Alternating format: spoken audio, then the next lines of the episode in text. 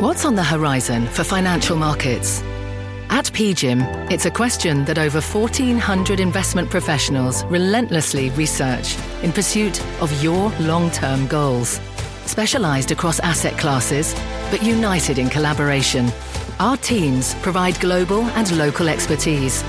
Our investments shape tomorrow, today. Pursue your tomorrow with PGIM, a leading global asset manager. You're listening to The Exchange. Here's today's show. Welcome to The Exchange, everyone. I'm Morgan Brennan and for Kelly Evans. Here's what's ahead President Biden meeting in NATO with NATO today in Brussels. NATO promising more troops and aid to Ukraine. The U.S. putting new sanctions on Russia.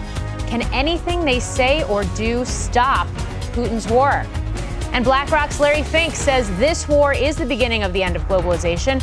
What does that mean for the big multinational companies? We're going to get a trader's take and one potential bright spot for housing. Lumber prices, they're down 20% in a month.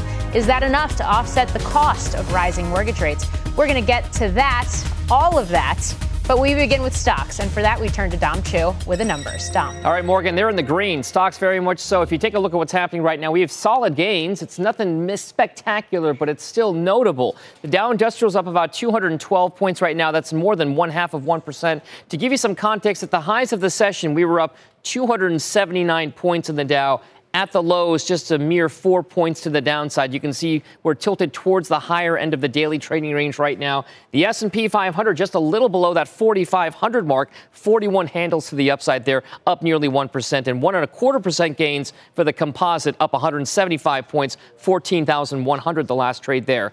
Thematically speaking, we are seeing a pause a pause in the late rally that we've seen in Chinese internet stocks. Take a look at some of those big names that we've seen so far in trading today. Pinduoduo down almost 8%, JD.com down 5.5%, Baidu down nearly 4%, NetEase down almost 3.5% as well, and the KraneShares China CSI Internet ETF down 3%. These four, by the way, NetEase, Baidu, JD, and Pinduoduo, four of the worst performers in the large cap NASDAQ 100. So check, check out those. Remember, Big downtrends overall for these names, a bounce near term, pulling back again today. One other stock you're going to want to keep a close eye on. It's what's happening right now with Darden Restaurants. This is the parent company of Olive Garden, the Longhorn Steakhouse. You can see they're up about 2.5% right now, reversing some pre market losses. They had come out with a quarterly earnings report that was below expectations for both profits and revenues. Restaurant sales at established restaurant locations also coming in slower than some had hoped for. So Darden restaurants doing better. They, by the way, also kind of lower their full year outlook. Still, though, what you have seen is the luxury side of things in Capital Grille driving some of those same store restaurant gains. And then a check on the so called meme stocks. They've been volatile as of late. Entering today, we saw GameStop riding a seven day win streak, AMC Entertainment a four day win streak. But today we are seeing a pullback. AMC is down roughly 3% intraday, GameStop down about 5% as well. But you can see there that recent volatility has been to the upside for sure. We'll get a check on those. Keep an eye on GameStop, Morgan, and AMC. I'll send things back over to you. Dom Chu, thank you. Meantime, President Biden is meeting with global leaders in Brussels and speaking at a European Council summit about the war in Ukraine. Kayla Tausche is in Brussels with the latest. Hi, Kayla. Hi, Morgan. President Biden is currently debriefing his team before addressing heads of state from the European Union. This after a morning filled with emergency summits with NATO and the G7 focused on the war in Ukraine, whose president, Volodymyr Zelensky, delivered an impassioned plea to transatlantic leaders to better arm Ukraine with their planes, their tanks, and their missiles. You can give us just 1% of all your airplanes, just 1% of your tanks. We cannot simply buy it. Such shipment depends on NATO decisions, political decisions, volley fire systems, anti ship weapons, air defense systems. How can we survive this war without such equipment? As the war enters its second month, allies are increasingly concerned that Russia will resort to using weapons of mass destruction. The White House is currently contingency planning for that possibility with its so called Tiger Team over the next several months.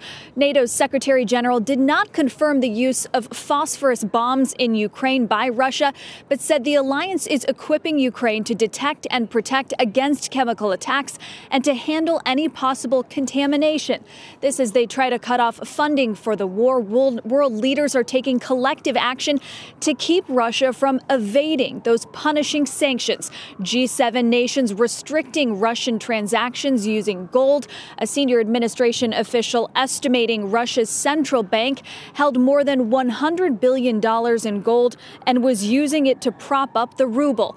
Leaders will also discuss Europe's energy outlook, with Europe still buying energy from Russia, but there are skeptics on accelerating any move away from Russian energy.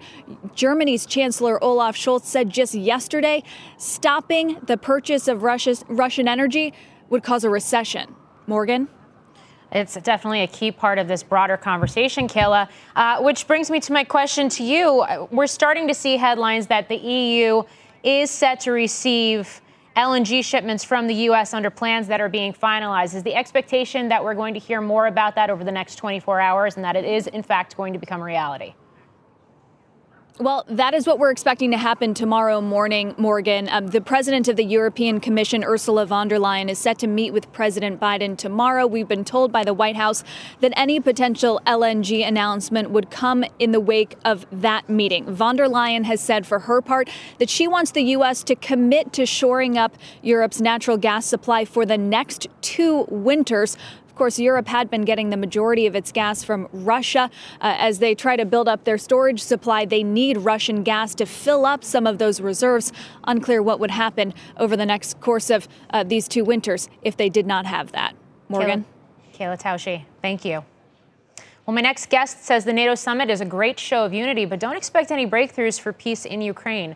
Let's bring in Nina Khrushcheva, professor of international affairs at the New School. She's also the great granddaughter of former Soviet Premier Nikita Khrushchev. Um, Professor, it's great to have you on, or back on, I, I should say. Uh, given the fact that you do know these countries as deeply as you do and the history that goes back many centuries, um, is there anything here today in terms of these meetings between world leaders that moves the needle on the conflict as we see it playing out on the ground right now? I don't see it. I could be wrong, and I hope I'm wrong, but I don't see it. We, in fact, already heard that uh, although there is a danger of using uh, the Kremlin using weapons of mass destruction, potentially chemical weapons. We already heard today that if uh, those weapons may and hopefully not, but may be used in Ukraine and stay in Ukraine, NATO is not going to interfere. We heard Joe Biden before, uh, even if he uh, was calling Putin the war criminal, saying that he would do anything not to uh, increase the conflict. Uh, John Stoltenberg, John Stoltenberg was saying that NATO is not party to that conflict. So it does seem that the showing of unity is important. The sanctions are important to keep to keep pressing for for the West. Uh, Vladimir Zelensky spoke again and asked for uh, no-fly zone uh, and uh, um, airplanes and tanks and so on. But his foreign minister, Dmitry Kuleba, said that we are not going to participate in the summit because we already know that NATO is not ready to accept us. So there's a little bit uh, kind of push and pull even from Ukraine. So the unity is there, but uh, the idea that Vladimir Putin at this point can be stopped probably is not there. And I believe it's a correct one. I don't think he's going to pay attention to the NATO summit uh, to see the errors of his way and withdraw from Ukraine at this time. So, in light of that, and I've heard this from national security and defense officials here in the U.S. in my conversations and reporting as well, that when you're talking about Vladimir Putin, you're talking about someone who does not see losing as an option. So, what would it actually take to stop him? Do we know? Well, uh, the negotiations with Ukraine, and I think Olaf Scholz, the German chancellor, said it better than anybody, or probably more often than anybody, that these are the negotiations between Ukraine and Russia. So if they come to some sort of an agreement, which which is going to be incredibly unfortunate for Ukraine, but may stop the war, that is the case. And I also think that for Putin, at least if we ask for solutions, for Putin, the more weapons Ukraine gets, the less likely he will stop attacking it. So that's another conundrum that the West and Ukraine need to address because it does seem that, I mean, it doesn't seem they need to have more weapons to defend themselves, but the more weapons they get, the, the more forceful Russia becomes in eliminating it. So it is only the agreement uh, that uh, between Ukraine and Russia, and and Russia Russia wants uh, incredible amount of concessions. But if that comes to some sort of a, um, a, negotiation final point, that may stop and will let uh, troops be withdrawn. What it is for the future of Ukraine that's another question because um, uh, you, will Ukraine exist as an independent nation after those in, in the in the form that it is now uh, after all these agreements um, uh, negotiations with Putin would be met? That's a question. Mm. So no matter how this plays out, I mean, I think it's, it's safe to say the world has changed. We're having this conversation. You have high-profile investors today talking about the end of globalization, for example. Um, where Russia specifically is concerned, now that we've seen these sanctions put in place, we're seeing that economy thrust into, into turmoil as quickly as we are. Uh, what does that look like in Eastern Europe? What does it look like in terms of all of these uh, trade dynamics potentially between Europe and Russia and the rest of the world? Well, I mean, trade dynamics no longer, essentially, no longer exist uh, mm-hmm. uh, between Russia and, and in Europe. I mean, of course, there's still gas, and that's another thing. I mean, Putin wanted to show that gas is important uh, uh, for for Europe, and he is the or Russia is the uh, solid supplier of it. So now, in fact, by actions in Ukraine, he only increased um, uh, increased the time frame in which other energy supplies will be invented, created, and, and, and whatnot. So that's that's that becomes a problem for Russia. But I think you know the mood, at least in Russia, in, in official mood in Russia, is that the sanctions were coming anyway. Uh, more and more often, we see we hear from the state officials shows that what you what Russia is doing in Ukraine right now is it it doesn't allow itself to be eliminated from the world map so it would be would have been eliminated in globalization because that's what the West always wanted. But now it's going to create its own greatness and therefore doesn't need the world. And it does seem uh, to be a problem also for at least for the Russian abroad because the Central Asian republics are suffering already tremendously from sanctions and and mm. un- beginning unemployment and whatnot. So I think the ripple effect, uh, if not the if if not an explosion, uh, is already here, and then soon we'll uh, we'll see more results uh, and more maybe uh, in, in years to come that all countries would start being dependent on themselves rather than others. And we already saw yeah. this trend in COVID, and Putin just exasperated it. Professor, thank you so much for joining us. Nina Khrushcheva. Thank you. We've got some breaking news on Apple meantime, and Steve Kovach has that story for us. Steve. Hey, Morgan. Apple shares are up just a bit on this Bloomberg report that Apple is considering a iPhone hardware subscription program. Now, this is something investors and analysts have been like really watching for since they started bundling services together. And so, in theory, what this does is you pay a yearly or a monthly fee, and every year you get a new iPhone, and it bundles together with all those services like Apple Music, Apple Fitness, and so on. Um, I've reached out to the company, nothing yet from them, but uh, it is moving shares. This is something people have been expecting Apple to do uh, for quite some time. Steve, thank you. Thanks, Morgan. Shares of Apple up 1%. Well, the Russia Ukraine war is causing big names on Wall Street to believe this will be the end of globalization, as we just touched on. BlackRock CEO Larry Fink saying, quote, the Russian invasion of Ukraine has put an end to the globalization we have experienced over the last three decades. It has left many communities and people feeling isolated and looking inward. I believe this has exacerbated the polarization and extremist behavior we are seeing across society today. If this comes to pass, what does this mean for international investors? Joining me now, Tim Seymour, Chief Investment Officer at Seymour Asset Management and a fast money trader. Tim, it's great to see you. Hey, Morgan. I would argue, okay, perhaps this conflict has um, sort of exacerbated the situation, but I would argue that the pandemic and then before that, the trade war actually sort of triggered this process of deglobalization. As somebody who has invested across the world for many years, how do you see it? Yeah, I, have been chasing the global trade for a long time, and, and I would argue, sadly, that globalization probably peaked at the great financial crisis. And, and you know, when central banks around the world, first of all, uh, had to protect jobs on a sovereign level more than they cared about efficiencies, we had the public sector bail out the private sector. Um, global trade as a percentage of GDP peaked in 2008, and we've been we've been fighting that. You talk about the pandemic. That that obviously was a case where uh, look at our drug companies, look at our healthcare system, look at the way that uh, the U.S. and Europe were vaccinated first. Look at uh, you know some of the dynamics around uh, than China with their Made in China 2025. That's not about uh, let's you know broaden and diversify our economy. It's let's protect China and put China first in terms of the global internet and cybersecurity and making sure that China is not on the wrong side of nanotechnology. So we've seen this for many years, but uh, Russia Ukraine is a sad reminder uh, about strategic important sectors. So, how do you invest for this new global world order, or deglobalized world order, if you will?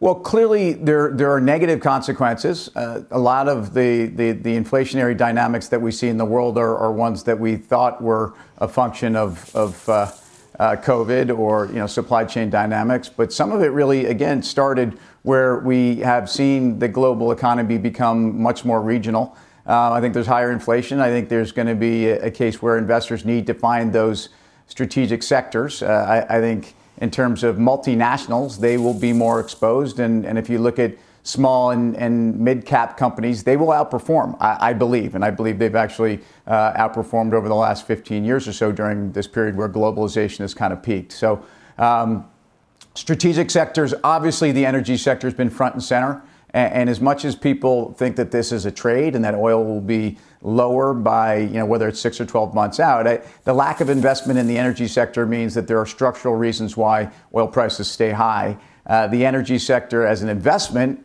is, you know, the energy sector is less than 4% of the S&P and, and of the, of the, you know, the, the S&P 500. And if you think about where energy peaked in the financial crisis, it was close to 16%. I think this trade's on your side. Obviously, the uranium trade specifically around energy, uh, URA is an ETF, CCJ, both things I own.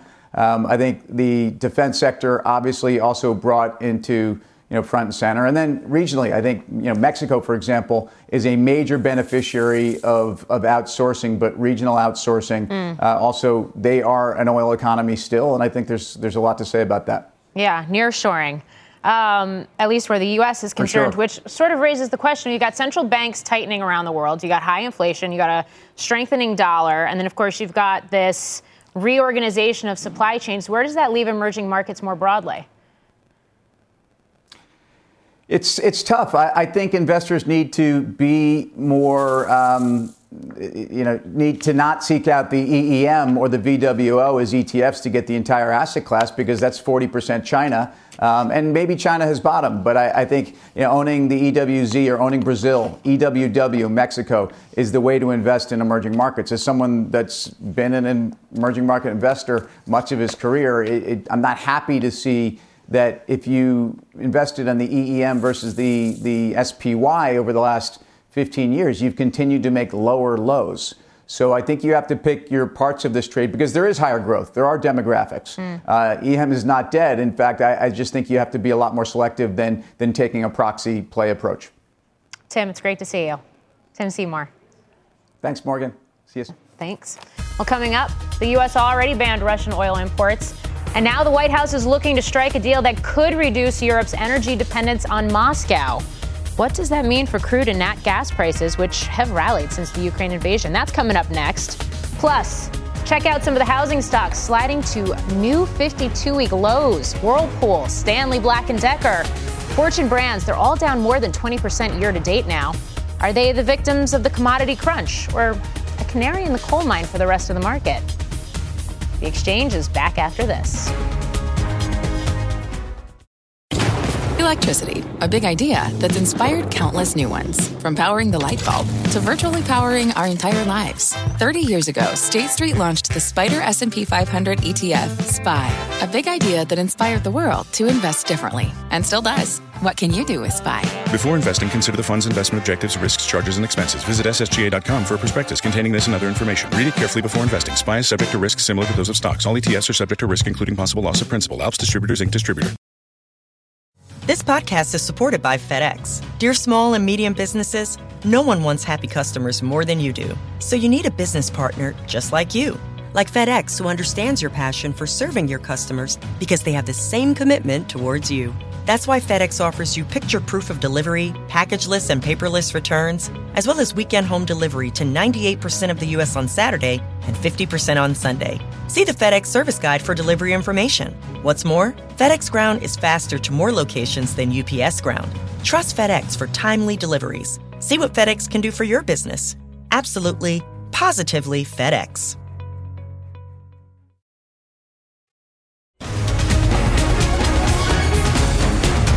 Welcome back to the exchange. More volatility for energy prices with WTI and Brent crude lower for the second time in three sessions.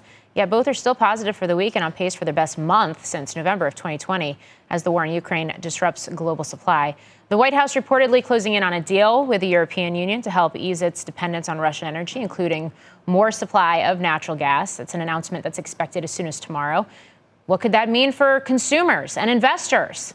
Well, let's ask Paul Sankey, lead analyst at Sankey Research. Paul, great to speak with you today.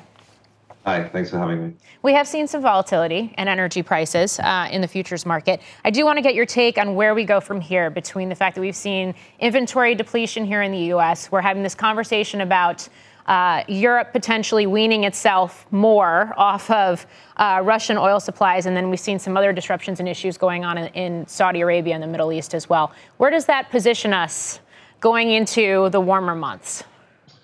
Well, I mean, obviously, what you're referring to with the warmer months is driving season in the US with mm-hmm. very low unemployment. So we're going to see, as we always do, two things. Firstly, you get more demand during the summer, but before summer, the refiners need to switch to make summer grade gasoline, which tends to tighten the market. But they're actually struggling to make diesel because we're most short of all distillate, which is diesel effectively. And therefore, we may have a gasoline shortage this summer. We're talking about 110 to 140 dollar Brent over the course of this year. So at 120 today, we're kind of in line with where we thought we would be given uh, the disaster in Ukraine. Does the U.S. have natural gas to supply to Europe right now, and what does that do to the pricing dynamic for nat gas? You know, the biggest problem with natural gas in the US isn't the geology, it's the pipelines. You know, and what they've got to do is, is much more to facilitate pipelines. Natural gas is responsible for the lowering of US carbon dioxide emissions over the past 20 years as it replaced coal in the balance. So I'm very against lumping uh, natural gas in with coal and calling it fossil fuels. It doesn't make any sense. And of course, we've seen in the in Europe with very aggressive um, carbon dioxide reduction emissions targets, they ended up hugely dependent on natural gas, and that's become obviously a huge problem for them. But it's as you imply, it's very good news for U.S. E&P companies. And right here we have the Marcellus, uh, which we call the Saudi Arabia of natural gas. So the potential is very much for us to export a lot more natural gas, and it's very good news for the United States of America. So who stands to benefit company-wise and producer-wise? Well, ripping today, uh, EQT is pretty much the biggest US gas producer. Uh, Tellurian is uh, an LNG export play that isn't up and running yet, but is a development company. And the classic is always Cheniere, which is the existing major LNG exporter in the US. A couple of others that have been beaten up are Shell and Total, major exporters of LNG from the US. So there's a number of ways, but not that many. And we think Shell should break up and actually make a standalone LNG company to take advantage of what's going to be a huge future for LNG. Just one add on on LNG demand didn't fall during COVID to give you an idea of the structural secular bull case for that particular energy thing. Mm, yeah, it's a key point, and we talk about it I mean, as perhaps as it rightly should be as a bridge fuel, but also when you talk about adoption of hydrogen technologies, natural gas and LNG plays a role potentially in that process as well. Um, you just mentioned the possibility of shortages of gasoline and, and uh, fuel shortages this summer. I mean, h- how real is that? How do we avoid that? Well, we're just very concerned about inventory levels. And, you know, what we've had this week, which caused oil to go up a lot yesterday, were two things. Firstly, Putin saying that he wants to be paid in rubles, which obviously is having everyone scratch their head. Yeah. But also simultaneously reminding everyone what a disaster this dependence on Putin is. Um, that was the first thing. And then secondly, the Russians announced they would block off Kazakh oil exports uh, which is you know a million barrels a day of additional lost exports of oil that's not actually sanctioned but has to travel through Russia. So just those things alone are kind of scaring the market, and we're pricing the potential for really major problems, particularly as regards that ruble payment thing, which basically Europe can't uh, substitute the amount of Russian gas they use uh, anytime soon. It's just not physically possible, particularly for Germany. So there's a real there's a real problem here, and and you know the market's pricing, as you know, European gas accordingly. essentially trying to destroy as much demand as it possibly can, unfortunately. So effectively, there already is a shortage. Paul Sankey, thank you for your insights. Thank you. Well, still ahead, Alaska Air is outperforming its peers after giving new guidance. The stock is up nearly 30% in two weeks after hitting a 16 month low. Later on in the show, we'll tell you what the street's excited about and what the CEO is saying about rising fuel prices and airfares as we continue that energy conversation. Plus, this stock is trying to snap an eight month losing streak. It is the longest since going public. Up next, we'll tell you what it is. And what's weighing on the shares, it's down 60%, 68% since last summer. The exchange is back after this. This podcast is supported by FedEx. Dear small and medium businesses, no one wants happy customers more than you do. So you need a business partner just like you. Like FedEx, who understands your passion for serving your customers because they have the same commitment towards you. That's why FedEx offers you picture proof of delivery, packageless and paperless returns, as well as weekend home delivery to 98% of the U.S. on Saturday and 50% on Sunday. See the FedEx service guide for delivery information. What's more, FedEx Ground is faster to more locations than UPS Ground. Trust FedEx for timely deliveries. See what FedEx can do for your business. Absolutely, positively FedEx. If a friend asks how you're doing, and you say, I'm okay. When the truth is, I don't want my problems to burden anyone. Or you say, Hang it in there. Because if I ask for help, they'll just think I'm weak. Then this is your sign to call, text, or chat 988 for free, confidential support. Anytime. You don't have to hide how you feel. Well, right now we want to bring you to Brussels, to NATO's headquarters, where President Biden is expected to speak momentarily. Uh, once he steps out onto that podium, we will bring you there live uh, for those comments. We will continue to monitor that in the meantime. But welcome back to the exchange. President Biden, as I just mentioned, expected to hold his press conference uh, in just a few moments. The markets right now, though, trading higher. The S&P is up about 1%, 44.98, so just below that 4500 level. The Dow is up 235 points, nearing the highs of the session so far of about 7 tenths of 1%. And the Nasdaq is the outperformer as we've seen tech stocks, uh, the best performing sector in general today, up about 1.2%. Real estate is the only sector in the red right now. Uh, we're also seeing materials and communications services higher alongside those tech stocks, but we're going to take it back over to Shepard Smith and President Biden at NATO headquarters. Hi, Shep. Morgan. Thanks very much. Just moments ago, we got the warning that the president will be out in just about two minutes. You know, he's speaking with leaders from all of the NATO countries about how to shore up the sanctions, how to help the Ukrainians militarily, and what to do about the humani- humanitarian crisis that's building really by the moment. CNBC senior White House correspondent Kayla Tausche is traveling with the president and live with us in Brussels, and we'll hear from her just after the president speaks this afternoon. We have heard from spokespeople today about uh, what exactly has been going on uh, throughout the day. He has five different sessions in which the president is participating. And Jake Sullivan spoke to us earlier in the day about the key points that they were going to be discussing and shoring up this, this alliance.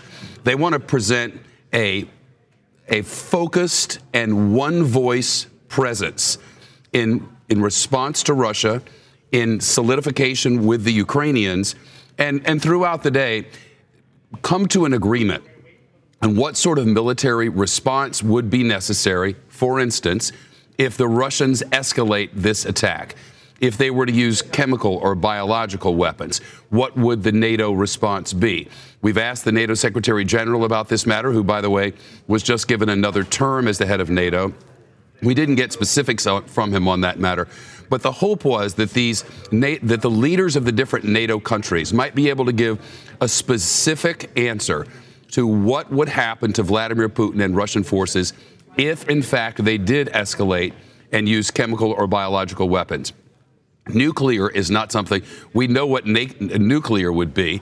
Uh, a nuclear attack that infected in any way a NATO ally would mean uh, it's considered an attack on all. At any rate, uh, we're lucky enough to have Kayla Tausche with us live now from Brussels.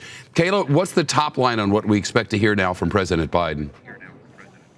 Well, you can expect President Biden to talk about the unity of this alliance, how it is unprecedented, and how it has been fomented in recent months, despite these circumstances that have brought the world leaders to this point. But I think what's important to remember, Shep, is that behind the flowery language of some of these joint communiques, there is some differences behind the scenes. And it was at the one year press conference where President Biden seemed to slip up about that. Good the evening, president everyone. is coming to the stage right now. To all the presses here, you must be getting very tired.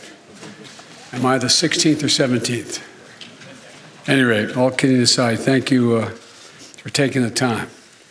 I uh, today marks one month since Russia began its carnage in Ukraine, the brutal invasion of Ukraine, and uh, we held a NATO summit the very next day.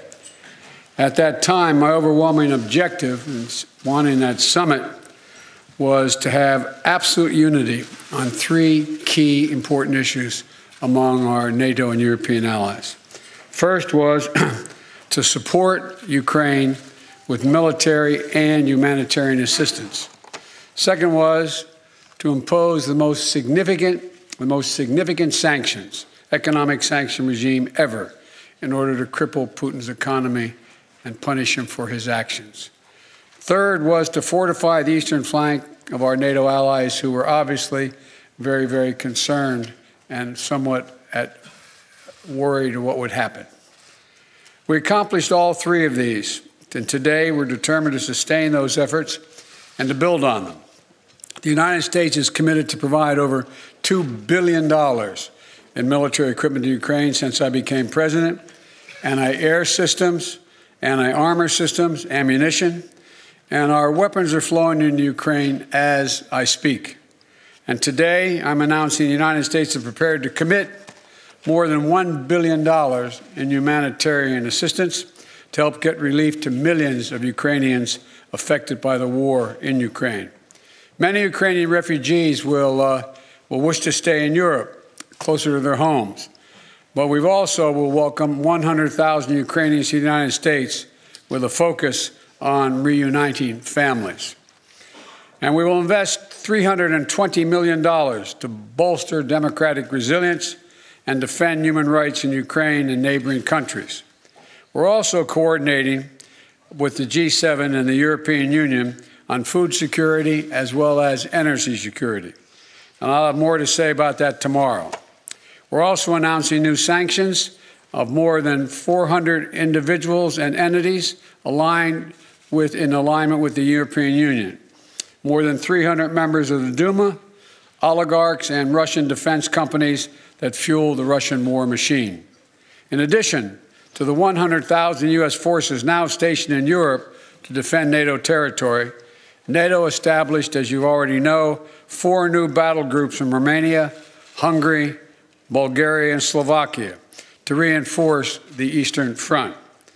Putin was banking on NATO being split. My early conversation with him in December and early January was clear to me he didn't think we could sustain this cohesion. NATO has never, never been more united than it is today. Putin is getting exactly the opposite what he intended to have as a consequence of going into Ukraine. We've built that same unity with our European, the European Union and with the leading democracies of the G7, in the G7. So I want to thank you, and I'll be now happy to take your questions. Since there's so many people out there, I'm going to been given a list. Now, how about Chris of the Associated Press? First question. Hi, thank you, Mr. President. So you've warned about the real threat of chemical weapons being used. Have you gathered specific intelligence that suggests that President Putin is deploying these weapons, moving them to position, or considering their use? And would the U.S. or NATO respond with military action if he did use chemical weapons? You know, on the first question, I can't answer that. I'm not going to give you intelligence data, number one. Number two, we would respond. We would respond if he uses it. The nature of the response would depend on the nature of the use. Uh, Josh of Bloomberg. Perhaps I'll just project, Mr. President. Uh, thank you very much. If I had your voice, I'd have been elected a lot earlier. I'll give, it, I'll give it a try. He's got a long arm. Thank you. Uh, can you uh, talk to us about two things, sir? One, since your conversation with President Xi of China, have you seen any indications of action or lack of action from China that has led you to believe whether they will intervene and help Russia either with the sale of arms or, uh, or the provision of supplies to support this war in Ukraine? And secondly, uh, can you say whether this, uh, the conversation today turned to the subject of food shortages and what the U.S. will do to address wheat shortages in particular as a result of this war? Thank you. On the first question relating to uh, President Xi Jinping of China, I had a, uh, a very straightforward conversation with, with Xi uh, now, I guess it's uh, six days ago, seven days ago in that range. And I made it clear to him, I made no threats, but I made it clear to him that make sure he understood the consequences of him helping Russia, as had been reported and as, as what was expected. And uh, I made no threats, but I pointed out the number of American and foreign corporations that left Russia as a consequence of their barbaric behavior. And I indicated that uh, I knew how much he, uh, because we had long discussions in the past about his interest in making sure he had economic relations and economic growth with Europe and the United States, and indicated that he'd be putting himself at significant jeopardy in those, uh, in those aims if, in fact, he were to move forward. I uh, am not going to comment on any detail about what we know or don't know as a consequence of that conversation. But uh, tomorrow is tomorrow or next Monday that Ursula is having that conference with China. Uh, which, the first on, on, April 1st. We've had discussions because I think that um, uh, China understands that uh, its economic future is much more closely tied to the West uh, than it is to Russia. And so uh, I, uh, I'm hopeful that he, uh, he does not get engaged. We also did discuss today that there's a need for us to set up, NATO to set up, and, and the EU to set up a system whereby we have an organization looking at who has violated any of the sanctions and where and when and how they violated them. And that's something we're going to put in train. It's not done yet. So, uh, with regard to uh, um, uh, Xi, I, I have not, nothing more to report. With regard to food shortage, yes, we did re- re- talk about food shortages. And, uh, and it's going to be real. The, the price of these sanctions is not just imposed upon Russia, it's imposed upon an awful lot of countries as well, including European countries and our country as well. And uh, because both uh, Russia and Ukraine have been the breadbasket of Europe in terms of wheat, for example, just give one example. But we had a long discussion uh, in the G7 with, uh, um, the, uh, with both uh, the United States, which has a, has a significant, the third largest producer of wheat in the world, as well as Canada, which is also a major, major producer. And we both talked about how we could increase and disseminate more rapidly food, food shortages. In addition to that, we talked about uh, urging all the European countries and everyone else to end trade restrictions on, on sending, uh, limitations on sending food abroad. And so we are in the process of working out with our European friends what it would be, what it would take to help alleviate the concerns relative to uh, food shortages. We also talked about a significant major U.S. investment, among others, in terms of providing for the need for humanitarian assistance, including food, as we move forward. Um, uh, Tarina of the Wall Street Journal. Watch, watch out you don't get hit in the head there now. Uh, Mr. President, in your view, does President Zelensky need to cede any Ukrainian territory in order to gain a ceasefire with Russia, or is that completely off the table? And then also, do you think uh, that Russia needs to be removed from the G20? On the latter point, my answer is yes. That depends on the G20. Um, I, that, that was raised today, and uh, I raised the possibility if that can't be done, if Indonesia and others do not agree, then we should, in my view, ask to have both uh, um, Ukraine uh, be able to attend the meetings as well as uh, um, well, basically Ukraine being able to attend the G20 meeting and observe. With regard to what was the first question? If you think that uh, Ukraine needs to cease, uh, uh, give up any territory in order to get a That is a total judgment based on Ukraine. Nothing about Ukraine without Ukraine. I don't believe that they're going to have to do that, but that's a judgment. There's negotiations that are discussions, I should say, that have taken place that I have not been part of, including Ukrainians, and it's uh, it's it's their judgment to make. Um, Cecilia, ABC. There you are. Oh. Oh, thank you. Um, sir, you've made it very clear in this conflict that you do not want to see World War III. But is it possible that in expressing that so early that you were too quick to rule out direct military intervention in this war? Could Putin have been emboldened knowing that you are not going to get involved directly in this conflict? No and no. And to clarify on chemical weapons, could, if chemical weapons were used in Ukraine, would that trigger a military response from NATO? It would, re- it would trigger a response in kind.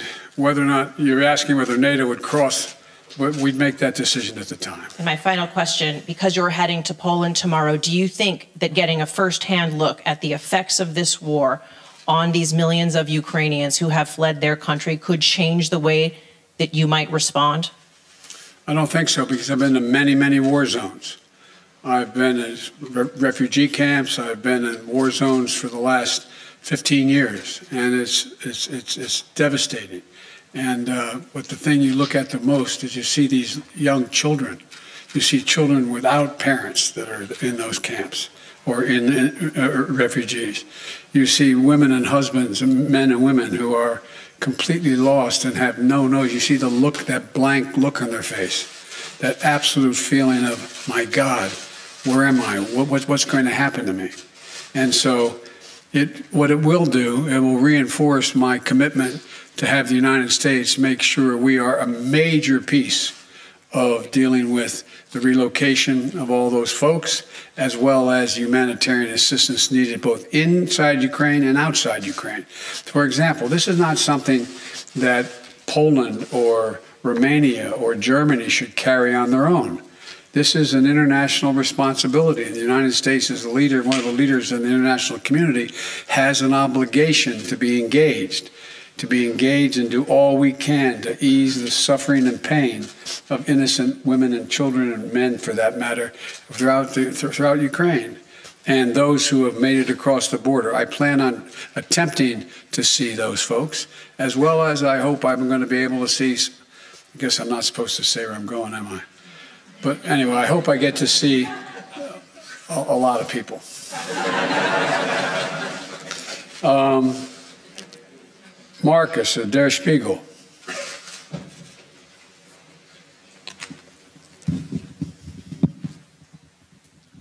Thanks, Mr. President.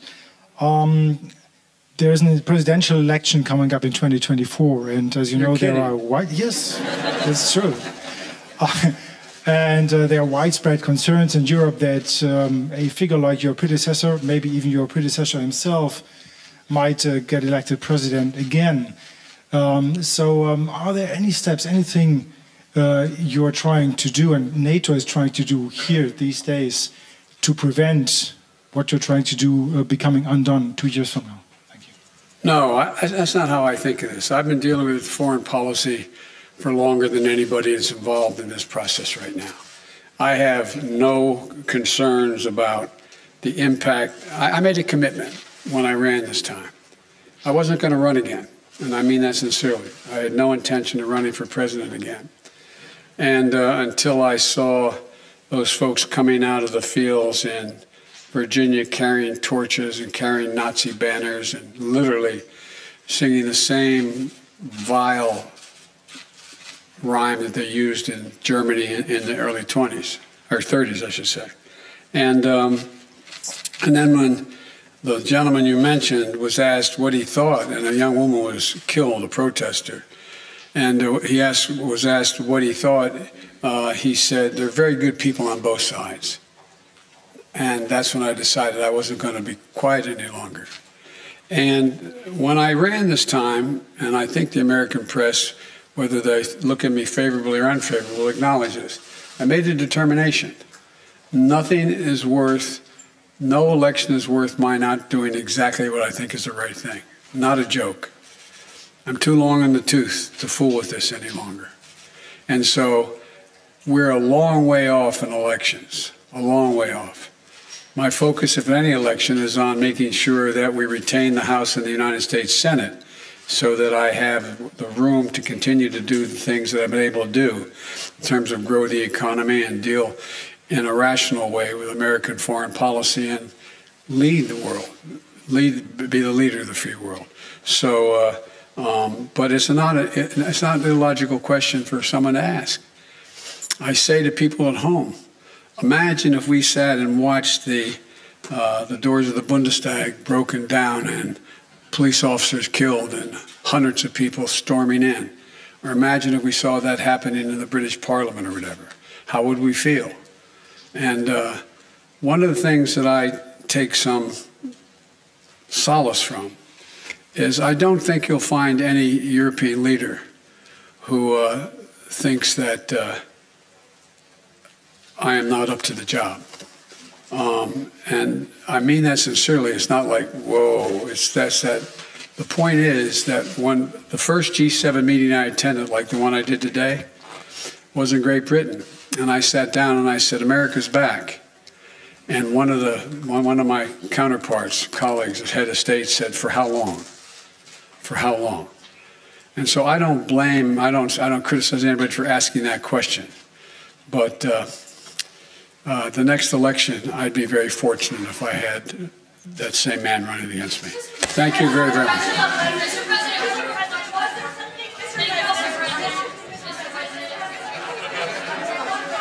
Whoa, whoa, whoa, whoa, whoa, whoa, whoa, whoa. You know, yeah, one final question, right. Hey, look, wait, hold on a second, please. I was supposed to be an hour ago at the European Union meeting and to speak. No, I'm thanking you. Uh, so, so someone I haven't called on before. You. Who are you? I'm Christina Arcady from CBS. Thank you, sir. Okay. Sir, deterrence didn't work. What makes you think Vladimir Putin will alter course based on the action you've taken today? Let's get something straight. You remember, if you covered me from the very beginning, I did not say that, in fact, the sanctions would deter him. Sanctions never deter. You keep talking about that. Sanctions never deter. The maintenance of sanctions, the maintenance of sanctions, the increasing the pain, and the demonstration why I asked for this NATO meeting today is to be sure that after a month we will sustain what we're doing, not just next month, the following month, but for the remainder of this entire year.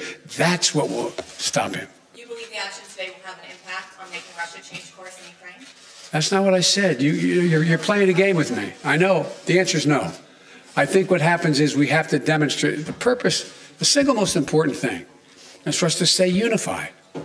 And the world continue to focus on what a brute this guy is. And all the innocent people's lives are being lost and ruined and what's going on. That's the important thing. But look, if you're Putin and you think that the that Europe is going to crack in a month or six weeks or two months, why not? You, they can take anything for another month, but we have to demonstrate. The reason I asked for the meeting, we have to stay fully, totally, thoroughly united. Thank you. President Biden uh, answering questions in Brussels as he continues the NATO summit to try to deter uh, President Putin from continuing his onslaught in Ukraine. Uh, some news on a couple of fronts, I think. Uh, there was this discussion about what would happen if if uh, the Russians unleashed chemical or biological weapons or got into their nuclear armaments. The president said the United States would would respond and that the United States would respond uh, in, by a means that are determined by the way they are used. So, no real specifics there except to say the United States would respond. In fact, the White House has put together uh, a national security team and intelligence team which is working on all of the options that would happen if something happened with a NATO company, country, if there were a bombing of relief supplies coming into Ukraine. The president also talked about sanctions. Uh, and for the sanctions, uh, especially on members of the parliament there, the Duma in in uh, in Russia. Let's get to our senior White House correspondent Kayla Tausche, who's live in Brussels and traveling with the president. Lots of new sanctions imposed today, Kayla a lot of new sanctions, and I think a little bit of news right there from the president, where he said that uh, that NATO allies are united in keeping those sanctions in place as long as it would take President Putin to reverse course. President Biden reiterating that he did not believe that sanctions were meant to deter from the outset, despite what several members of his, his administration said as the basis for that strategy, but said that they are committed to leaving those sanctions in place for up to a year or longer if needed, if that is what it takes to get Putin to back off and withdraw his forces uh, from Ukraine. He also said that he personally supports uh, the withdrawal of Russia from the G20, the group of the 20 largest economies in the world. Uh, of course, you need member countries to vote on that, and Biden suggested that perhaps other members like Indonesia would not agree with the position of the U.S., but that if Russia were kept in the G20, that other countries, he noted Ukraine, should be invited to the table as well. Uh, finally, he was asked about his legacy and his involvement in U.S. foreign policy uh, and the uh, the effort that he has put into rebuilding these alliances. And he was asked uh, very clearly how he would feel if someone else were elected after him, and simply ripped up the seeds that he has sown over the last several months. He said he does not think about it that way. He would be happy to run against. Former President Trump, although he did not say his name, uh, and said that he thinks that European leaders would say that President Biden has done a good job. Shep? Thanks very much, Kayla Tausche. excuse me, traveling with the president in Brussels.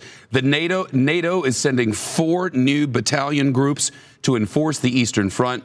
And as the president said just now, $1 billion from the United States in humanitarian assistance for the refugee crisis that is mounting and building even now.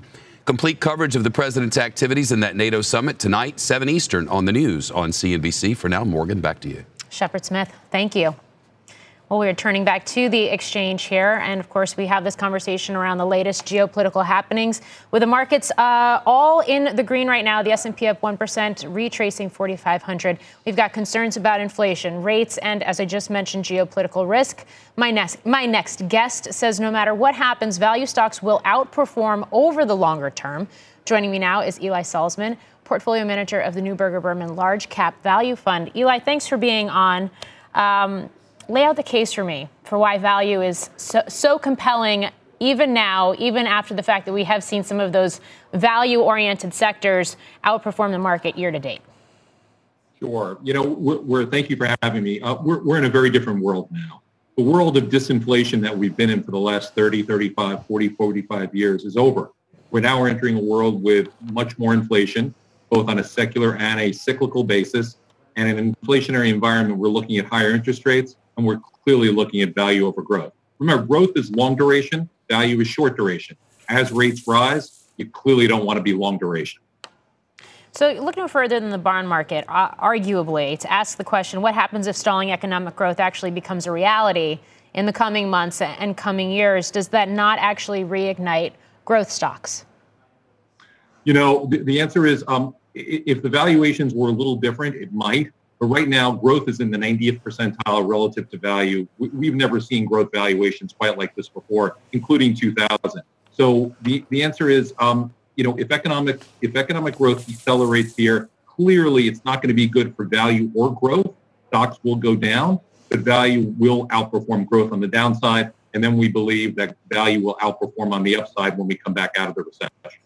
So where do you see the greatest opportunities within value right now? Sure, sure. I mean, so we've been overweight energy for about a year and nine months, year and 10 months. We still love energy. Energy's moved from 20 where we bought it up to where it is today. Um, it's still experiencing a serious deprivation of capital and deprivation of capacity. As long as that's the case, energy is definitely a place to be. Um, uh, materials we're very positive on. Again, it's a sector that's been deprived of capital and capacity. Uh, we are slightly overweight financials And other than that, we're pretty defensive. We're overweight both staples and healthcare here, two groups that we have been severely underweight for the last two years, and only in the last six months have we changed direction. Eli Salzmann, thank you for joining us. Thanks very much. Well, that's going to do it for the exchange. You've been listening to The Exchange. Make sure you're subscribed to get each episode every day, same time, same place. This podcast is supported by FedEx. Dear small and medium businesses, no one wants happy customers more than you do. So you need a business partner just like you. Like FedEx, who understands your passion for serving your customers because they have the same commitment towards you. That's why FedEx offers you picture proof of delivery, packageless and paperless returns, as well as weekend home delivery to 98% of the U.S. on Saturday and 50% on Sunday. See the FedEx service guide for delivery information. What's more, FedEx Ground is faster to more locations than UPS Ground. Trust FedEx for timely deliveries. See what FedEx can do for your business. Absolutely, positively FedEx.